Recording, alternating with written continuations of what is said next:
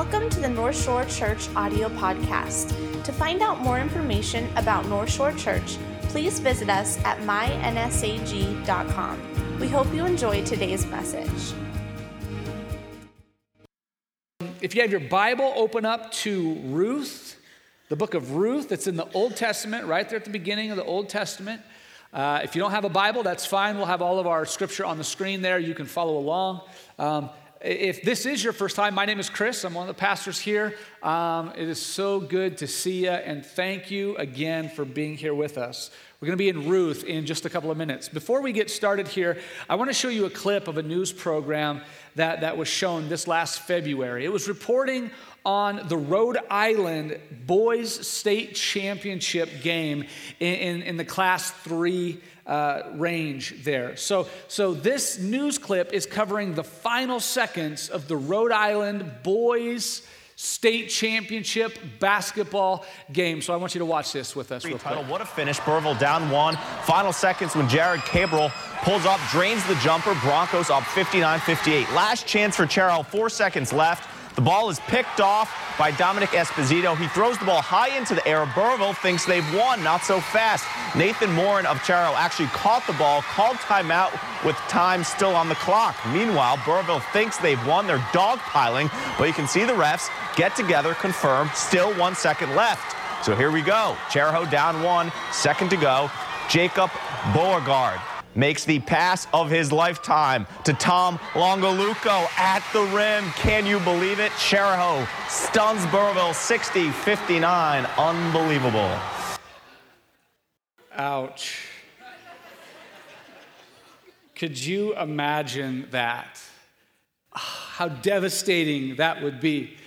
You even saw that on the clip. Uh, the buzzer even sounded, and the whole Burrillville team, they go and they, they rejoice in the center of the court, and they're celebrating, they're high fiving, they're dogpiling. I mean, they heard the buzzer, the game was over, but not so fast, right? Just because the buzzer sounded didn't necessarily mean that the game was over. The Chariho player caught the ball, he called a timeout, and, and then you saw what happened next. There's a moment in that clip after the buzzer sounded when the Burrillville team is celebrating and they're dogpiling. They think that they've just realized their dream of winning a high school boys state basketball championship. They're celebrating. There's a scene in that clip that will haunt that team forever. It's when that ref in the background behind the dog pile is walking back over to the scorer's table with one finger up. And he's saying, Wait a second. There's still time on the clock. There's one second left. And he walks over to the scorer's table and he tells them, You put one more second back on that clock. This game isn't over. Don't ever underestimate the power of one second. Don't ever underestimate the opportunity in one more chance because it's often in those moments where everything changes. It's in that moment, in that second, that everything changes.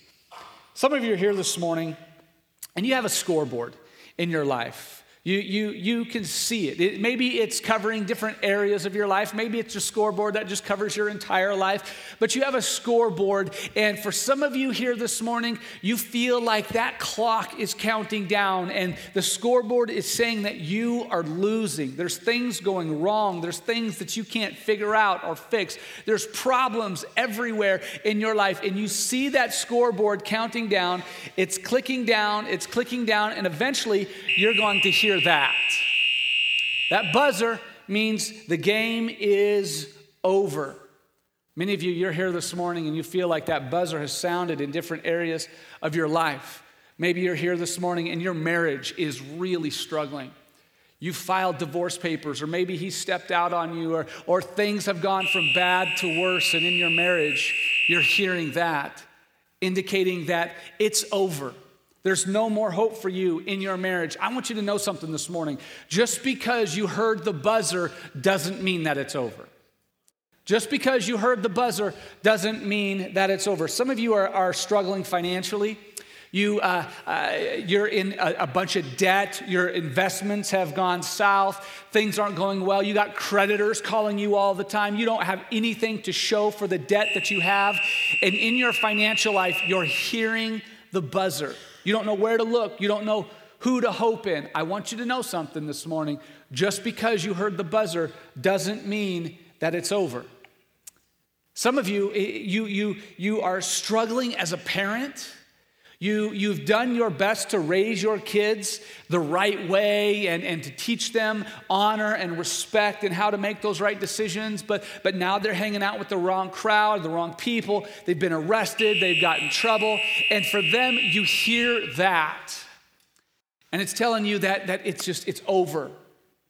The buzzer is sounding. You don't feel like there's any more hope. I want you to know something this morning. Just because you heard the buzzer doesn't mean that it's over. Some of you are here this morning, you're battling addiction.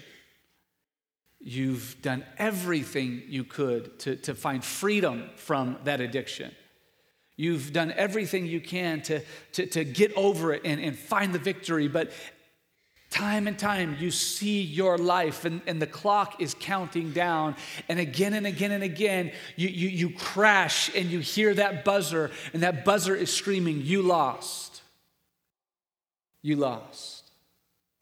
Just because you heard the buzzer doesn't mean that it's over. Perhaps you're here and you're in a health battle. Things aren't going well for you health wise.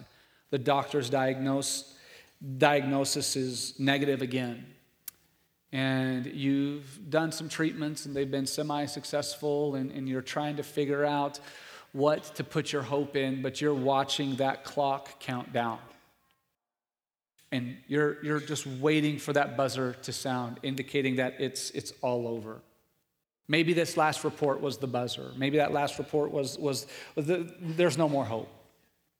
Listen, just because you heard the buzzer doesn't mean that it's over.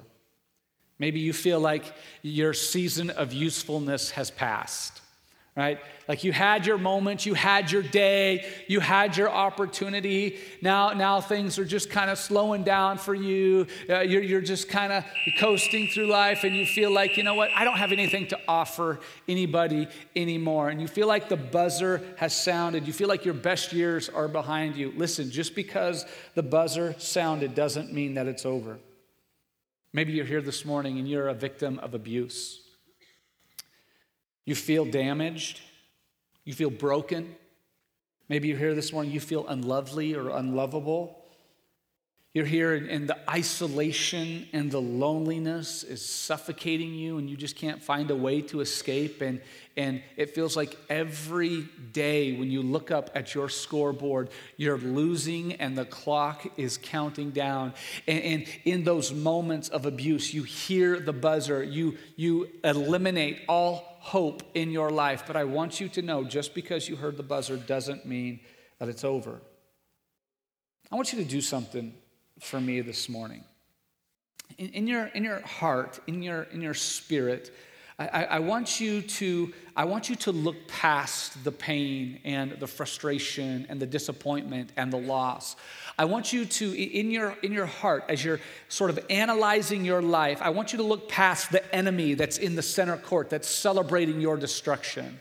I want you to look past the enemy that's celebrating your pain and that's rejoicing in your defeat. I want you to look past all of that loss for just a second. In your heart, in your spirit, I want you to look past your tears and the pain and the brokenness. Because if, if you do, if you can glimpse past of all of that stuff, what you're going to see is just beyond that. You're going to see a Savior standing back there. You're going to see a Savior standing back there holding up a finger saying, Hang on a second. Don't lose hope just yet.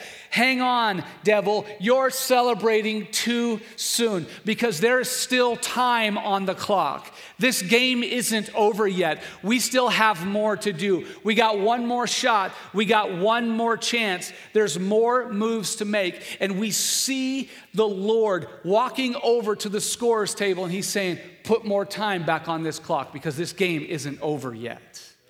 It's not over. It's not over. I want you to know something this morning. There's hope for you. There's hope for you. God wants to bring you hope. He wants to restore your hope. He wants to restore your joy. I believe that for some of you here this morning, God is in the process of writing a one second left story. And that one second left story is going to change your life. Just like those boys that experienced that one second left story, they are never going to forget that. They're going to tell their kids and their grandkids and their great grandkids, boy, the ref walked over. You know, you know what I mean? And they're going to forever tell their one second left story. I believe with every piece of my heart that for some of you in this room, God is in the process of writing a one second left story that's going to change your life and it's going to change your kid's life and it's going to change your grandkids' life because of what He wants to do in you today. So, what, what I want to do here is I want to look in Scripture at a couple of one second left stories that we find in the Bible. The first one is in the book of Ruth there. Ruth chapter 1 tells a, a, one second left story here. It's the story of a family that moved from Bethlehem, which is where God's people lived, to Moab, which is where um, pagans lived. These were not people that loved and served and worshiped God. These were people that served false gods and, and basically demon gods there in Moab. And there was a man, his name was Elimelech, and he, he took his wife Naomi and his two sons from Bethlehem and the people of God to Moab because in Bethlehem, Bethlehem, there was a drought. There was a drought. There wasn't a whole lot of food. There wasn't a whole lot of like financial income there to, to access and to grow and wealth and, and power and all that stuff. So he moved his family from Bethlehem to Moab because there was better financial opportunities there. He felt like he could make a better life for his family there. So takes his family to Moab. Soon after they went to Moab, tragedy struck and Elimelech died. So Naomi was there with her two sons. The two sons were working. Uh, the two sons, because in that culture, the fact that they were male, they had opportunity to accumulate wealth, uh, land, power, and influence. And so still Naomi was taken care of. Um, so these two sons, they began to grow and, and uh, uh, they were dating some Moabite girls. They eventually got married to a couple of Moabite girls and, and life was going on. Well, a little while later, tragedy struck again and Naomi's two sons died as well. So now it's Naomi and two Moabite girls there in Moab trying to make ends meet. For these three women, um, things weren't looking very good. For these three women, the clock was counting down. It, they, were, they were losing, they were behind. In that culture, a, group of women living together without any man to, to help, support, or, or provide for them. It was a difficult situation. For them, life may as well have been over. They may as well have been dead. There was no hope left, there was no time left, there was no opportunity left. Some of you are here this morning and you can relate to the feeling. The scoreboard doesn't look good for you. The clock is counting down, you're losing, and you can't see any hope anywhere on the horizon. Seems like the game is over. This is where these women find themselves at this portion of Scripture. So they're trying to figure out what to do. Naomi hears that God has uh, restored his blessing on Bethlehem, that the drought is gone, and that there is, is food and money and opportunity there, and, and, it's, and it's home for her. And so she decides she's going to go back home. And so she tells the girls, the two Moabite girls, that she's going to go back home. And they pack their stuff and they get ready to, to walk down the dusty road back to Bethlehem. As Naomi's looking at the girls, she's realizing that she has absolutely nothing to offer these two girls. She's old, she's a widow, um, she has no money, she has no job, she has no land, she doesn't have a nest egg anywhere to fall back on, she has no hope, she has no future, absolutely nothing. She's just going back to Bethlehem because it's familiar to her. So she tells the girls, You girls, I want you to go back home to Moab. I'm going to go on to Bethlehem. This is where we part ways. I'm going to Bethlehem. You go back home to Moab. You go back to your home. You go back to your family. You go back to serving and worshiping your gods, right? You're still young enough. You can find a man, remarry. All hope is not lost for you like it is for me. So I want you girls to go back home to Moab. One of the girls, her name was Orpah, she she agreed to go back home. She kissed Naomi, and with tears in her eyes, she said goodbye and she turned and went back home to Moab. Verse 16 says this But Ruth, the other daughter in law, replied, Don't ask me to leave you and turn back. Wherever you go, I will go. Wherever you live, I will live. Your people will be my people, and your God will be my God. Wherever you die, I will die, and there I will be buried. May the Lord punish me severely if I allow anything but death to separate us. Essentially, what Ruth was saying is Naomi, I see the scoreboard. I know that you're losing. I know that time is running down. I know that there is no hope for us. I know what I'm getting myself into, but I'm not leaving you. I'm sticking with you. Like we are in this together. I don't care what the scoreboard says. I'm not jumping ship. I'm with you, Naomi. Verse 18 When Naomi saw that Ruth was determined to go with her, she said nothing more. So the two of them continued on their journey. When they came to Bethlehem, the entire town was excited by their arrival. Is it really Naomi? The women asked. Verse 20. She says, Don't call me Naomi. Instead, call me Mara, for the, Almighty, for the Almighty has made life very bitter for me. I went away full, but the Lord has brought me home empty. Why call me Naomi when the Lord has caused me to suffer and the Almighty has sent such tragedy upon me? So, this is what happens. Uh, Naomi and Ruth come into Bethlehem, and the women there, they're excited to see her. They're receiving her warmly. They're saying, Naomi, it is so good to see you. We are so excited. Tell us everything. What's going on? Oh my goodness, you look great. And then they're, they're doing all that stuff, and they're just receiving her very, very well. But Naomi is not happy about this. She says, Don't call me Naomi, call me Mara, because Mara means bitter. She says, Call me Mara because this is not a victor's parade. She's returning back to Bethlehem broken, full of bitterness, full of anger, full of pain, full of resentment. She says, This is not a happy homecoming. This isn't a victor's parade. She says, Here is my clock. It's counting down. You can see it. I'm losing. This is a loser's parade here. The buzzer in my life has gone off. There is no hope for me. Don't call me Naomi because I'm not. I'm bitter. I'm angry. I'm resentful. Call me Mara. Verse 22 So Naomi returned from Moab, accompanied by her daughter in law Ruth, the young Moabite woman. They arrived in Bethlehem in late spring at the beginning of the barley harvest. Oftentimes, what happens in our lives, in this spiritual place, this place that we can't see with our physical eyes. And with our spiritual ears, we, we hear buzzers go off. We say, There is no more hope. There is nothing to look forward to. There's nothing to hope in. But if we can ignore the sound of the buzzer and if we can ignore the rejoicing of the enemy and you can peek through all that, oftentimes you'll see a God standing back there with one finger in the air saying, Hold on a second. Hold on. There's still more time. I know you heard the buzzer and I know the enemy is rejoicing, but listen, there's still more time. And God specializes in putting time back on the clock. God's specialty is going back to the scores table and restoring time, putting time back on the clock. I want you to see what happens here. There's a line in this scripture, verse 22. It says, They arrived in Bethlehem in late spring at the beginning of the barley harvest. This line seems very insignificant, but it's there for a reason. What God does is God often takes those little details and those small circumstances that we, that we miss. Watching, watching that video of those people celebrating, all of the people celebrating, they missed the fact that the referee was standing back there holding up one finger. It doesn't seem very significant, but it changed everything.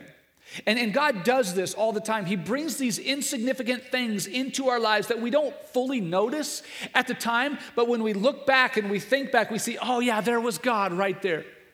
This, this barley harvest, this springtime, is one of those moments where God uses something insignificant for major things. It may seem insignificant to you that you're here today. It, it, may just be that you're here because you came for the candy on Monday night and you got a card and your, your kid was saying, Hey, we got to go back so I can maybe win a bike. And you're like, Okay, we'll do it. We'll check it out. And, and it may just seem like a complete accident that you're here today. It's one of those things that, that in the scheme of your life, you think, you know what, this is going to be a forgettable moment. But I want you to know that you are here for a reason, you are here for a purpose, and God wants to do something in your life and in your heart today. There's some of you that, that are, are North Shore people. Like you are here every single week, and this is just another week of church attendance because you attend every single week. Listen, I want you to know that you being here today isn't even an accident. And I believe that God wants to do something in you today as well. It may seem insignificant to you that you had a grandma, a grandpa, a mom, a dad, aunt, or uncle that prayed for you all the time. I think, you know what, they're just kind of the weird, crazy one. They, they say they pray for me, and I, you know, I don't, I don't get into all of that stuff. Um, but that's not an accident, and that's not insignificant. That's one of those little side notes in your life that is going to come back and play major dividends in your future. These little things that seem small, these little moments one second can seem insignificant until that's the difference between living or living and dying, winning and losing. One second, one moment. I believe that God is perfectly orchestrating specific circumstances in your one second left story. Circumstances for you that seem inconsequential, unimportant, that God is right now directing for your good. And I can't look at your life and tell you what those things are. You can't even look at your life and tell you what those things are because we can't see them in the moment. We only see them when we look back and think, wow, God was awesome. You won't notice them at the time, but know this God is working in your life. Let me just say that again because there's somebody here that doesn't believe it. When I said that, you're like, not mine. Listen, I want you to know God is working in your life.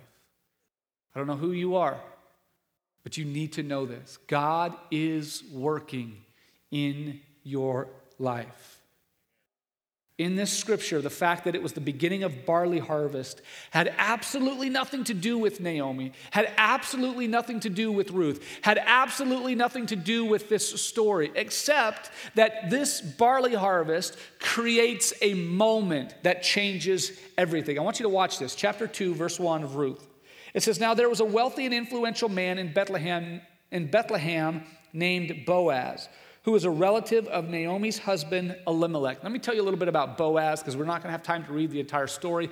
Boaz was kind, Boaz was wealthy, Boaz was influential, Boaz was a godly man. And by all accounts, I mean, I don't know, I'm just, I guess I'm, I'm making this part up now. This isn't Bible stuff, I'm just making this up.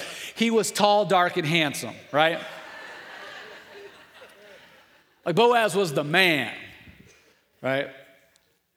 This is who he was. He owned land, he, he employed workers. I mean, Boaz was the man. Verse 2.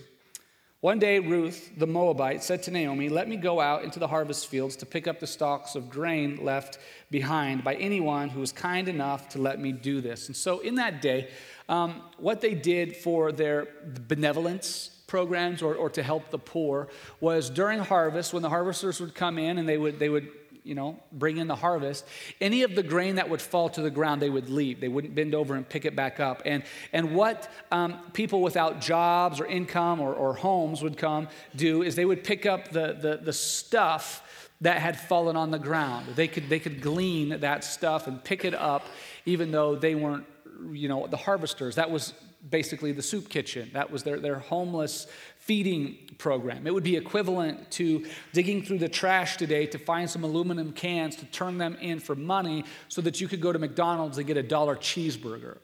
Like this was as low as you could possibly get. And for Ruth and for Naomi, the game was officially over. They'd already heard the buzzer.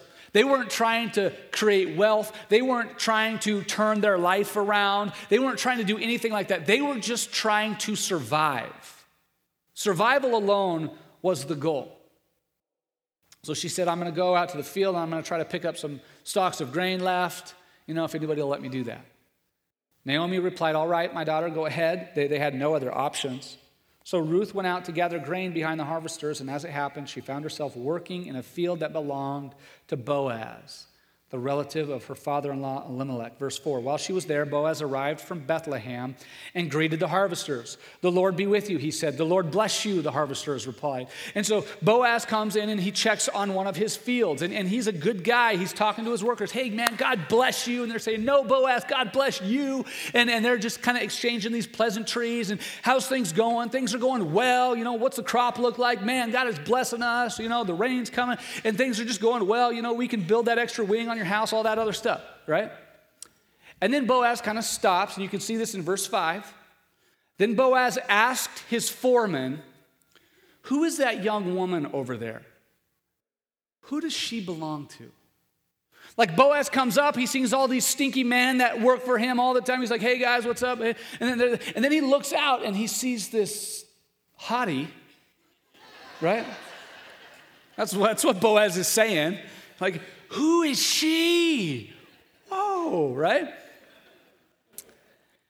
And, and, so he asks, Who is that woman and who does she belong to? This is the translation.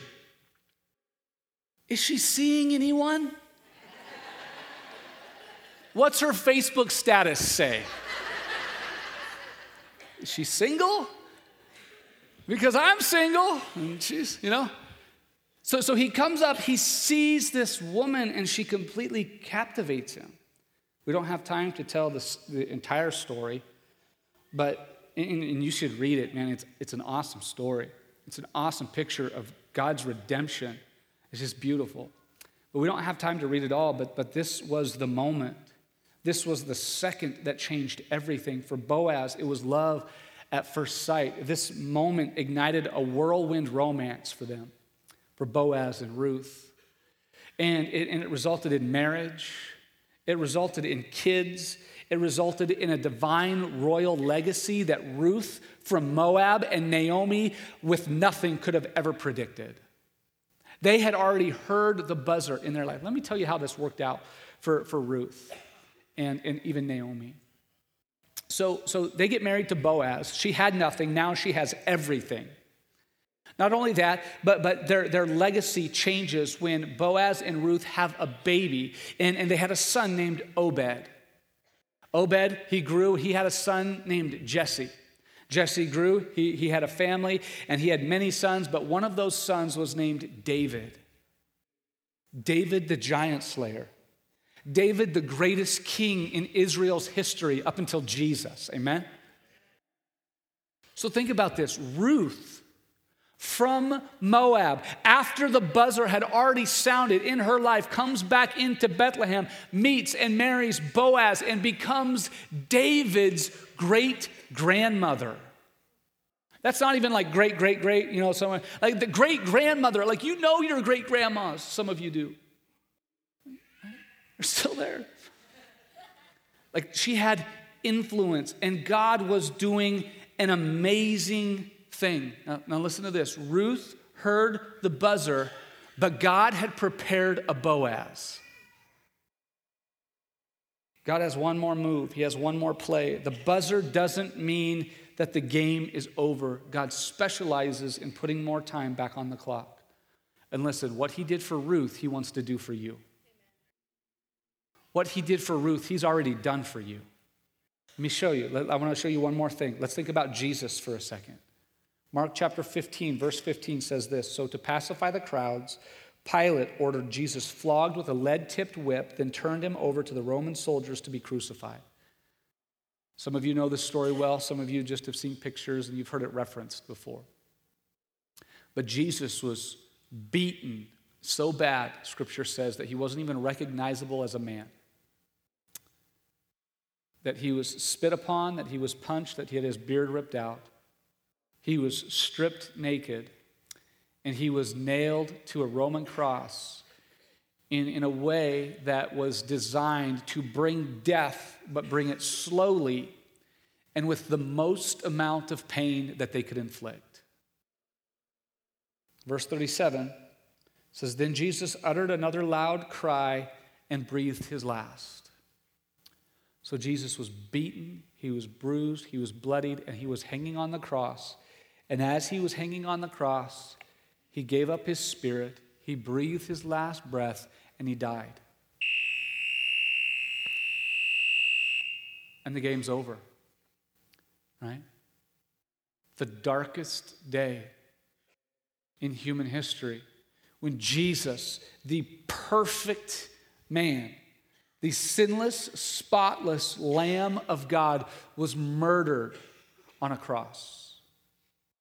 It was in that moment, as the buzzer went off and Jesus breathed his last and death came over him, that, that, that the hope of the disciples was dashed. It's in that moment, as the buzzer sounded and Jesus died on the cross, that all of hell rejoiced and Satan raised his bony fist in the air and pumped it in victory. But if you can see beyond that moment, if you can see beyond the, the, just the pain of the bloody cross, if you can see beyond the defeat of the cross, you'll look back a little ways and you'll see God, our Heavenly Father, standing back there saying, Hold on a second. Just a second. You may have heard the buzzer, he may have died, but that doesn't mean it's over. There's still time on this clock. There's still time. We got another play. We got another shot. There's still time. And what happened is death began to make room for life, and defeat began to make room for victory. And Satan had to begin to submit to a risen Savior because three days later, when Jesus was laying in that tomb, that tomb, that stone began to shake, and he burst forth in life. And Jesus rose from the dead. And what happened three days earlier on the cross couldn't be contained in the grave. Hang on. Hang on. It's not over. It's not over. And listen, if, if, if God can add more time to the clock for Jesus when he died, he can surely add more time to yours. If he restores hope and ignites hope in Jesus' resurrection, he can resurrect your dreams. He can resurrect your relationships. He can resurrect your hopes. It's not over. It doesn't matter what the buzzer says, it doesn't matter what the scoreboard says right now. God specializes in adding more time. You may be here this morning and you would say, But, Pastor, you don't know me. You don't know my situation. And, and you're right, I don't. I, I may not know you, I may not know your situation. But listen, I don't have to because I know Jesus. It doesn't matter what your situation is. I know Jesus. And, and, we sang about this just a moment ago. We, we were singing about Jesus and, and the cross, and, and, and we, we sing, Here my hope is found. Here is the moment where God adds more time to the scoreboard. Here is the moment that life wins over victory. I don't have to know you, I don't have to know your situation. I know Jesus, and I've seen what Jesus can do. Listen, Jesus is your victory after the buzzer. God sent Ruth a Boaz, God sent you and me Jesus. He is our victory after the buzzer. And so, so we get this question. We were worshiping a little bit, and worship was awesome today, and there was energy, and we were raising our hands and celebrating. And some of you aren't so comfortable with that. Maybe this is your first time. You're looking around, you're like, what in the world are these crazy people doing? Look, we get it, we're crazy. We're fine with that, okay? But let me tell you why, why we do this. Let me tell you, let me explain this. You saw on the screen just a little bit ago where, where the, the team, they thought they lost and they were all walking back to the bench like this. And then after they won, they celebrated, right? And they were celebrating for what, maybe 10, 15 minutes, cutting down the nets, all that stuff. Listen, we are celebrating in that same way because we were once dead without any hope. Now we have life because Jesus won the victory. And so our celebration has been lasting for 2,000 plus years. And we're going to continue to sing and celebrate because the victory was that impressive. And so we sing, we shout, we celebrate, we rejoice because the victory is that good. That's why we get excited. Because Jesus won and we're on his team. Yes. Yes. You might feel like your future can never be what you dreamed. You feel like you'll never live up to expectations. You feel like God can't use you because of what you've done or what has been done to you.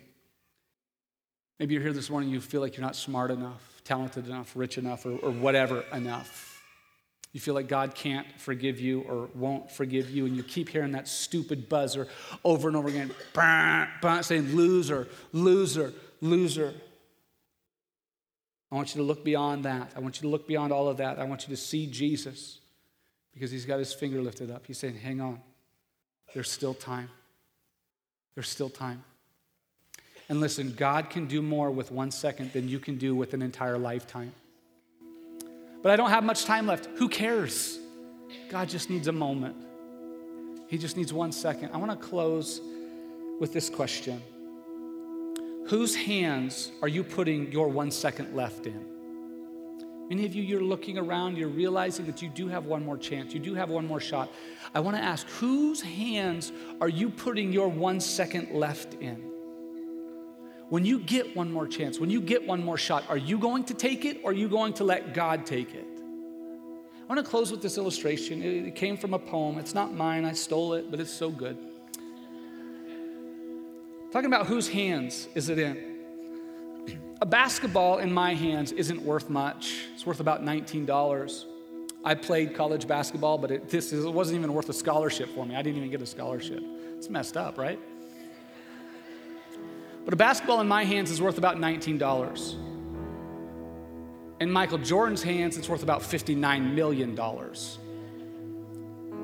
It all depends whose hands it's in, right? A baseball in my hand is worth about six bucks, not worth much. You put this same ball in Alex Rodriguez's hands, it's worth about 29 million. It all depends on whose hands it's in, doesn't it? Think about this a golf club in my hand is worth about $100, unless I'm on one of those holes that the, the houses are right over here and I slice it into a window, then it'll cost me a little more. club in my hand is about $100. A club in Jordan Spieth's hand is worth about $150 million. It all depends whose hands it's in. Think about this. a rod in my hand may buy me five minutes if a wild animal attacked, right? A rod in the hands of Moses is able to part the mighty sea. It matters whose hands it's in. A slingshot in my hand is nothing but a kid's toy, right? A slingshot in the hands of David is a mighty weapon. It matters whose hands it's in. Bread a little bit of bread, a little bit of meat in my hands, I could make you a sandwich. Probably wouldn't be great. I could make you a sandwich. You put a few loaves of bread and a couple of fish in the hands of Jesus, it's enough to feed 25,000 people with leftovers. It all matters. It depends on whose hands it's in. Now think about this three nails. Three nails in my hands. Could give you half a birdhouse, maybe.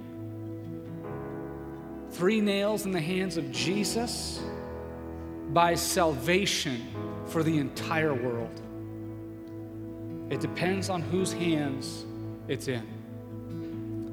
So I want to ask you one more time whose hands are you going to put your one second left in? Whose hands are you going to put your one second left in? Stand your feet all across this place.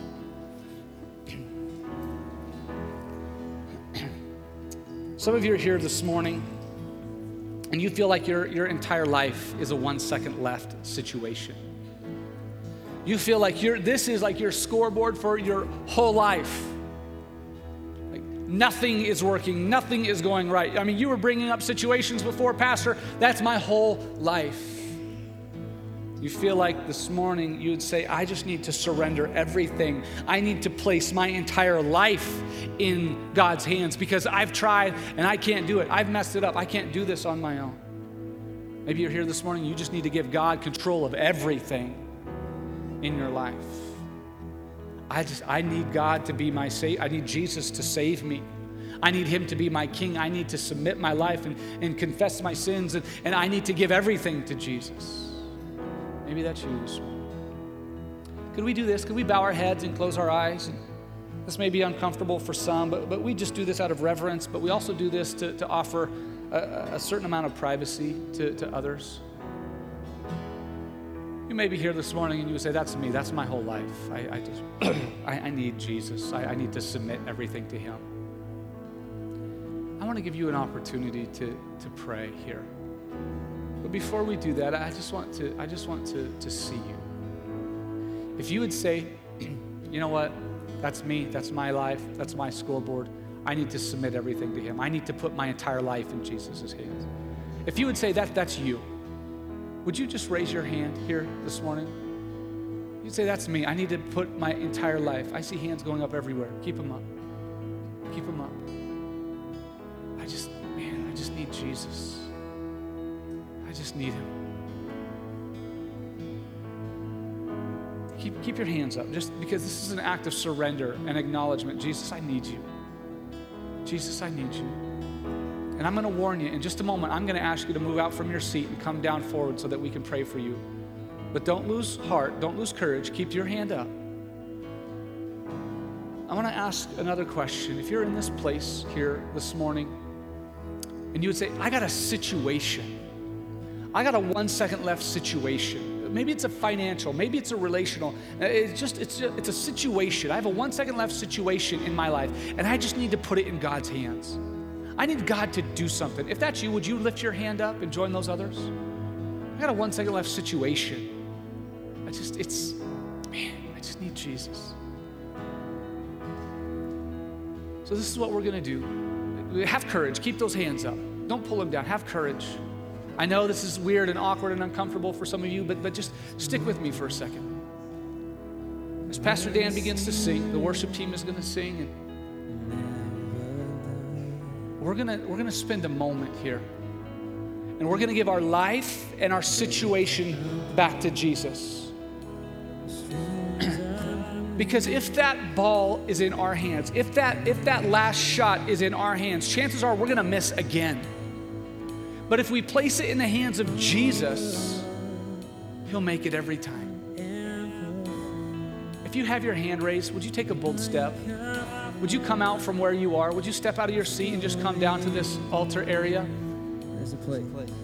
And, and this is what I want you to do. I just want you to begin to pray about your situation. Some of you are surrendering your life to Jesus for the first time. If you're doing that, if you're down here this morning and you're surrendering your life to Jesus for the very first time, would you raise your hand just real quick so that so that some of our altar team could come and pray with you? You're surrendering your life for the first time. Could you just raise your hand just so I can see you real quick so that our altar team can come and pray with you? Okay. Now, this is what I want you to do for everybody else. I want you to talk to Jesus about this situation that you're placing in his hand. Call out this situation that you're placing in his hand. Let's give it to Jesus. If you take that final shot, chances are you're going to miss. If he takes it, he'll always make it. As we close these last final moments, do we just put those words on the screen? And for everybody else that's still out in their seats, could you just begin to worship with us today? We just take this time to honor God here? Altar team, could you come and begin to pray for our people down here? They're just going to lay their hands on you. They're going to agree together with you. They're going to pray God's blessings over you. But could we worship together for a few minutes?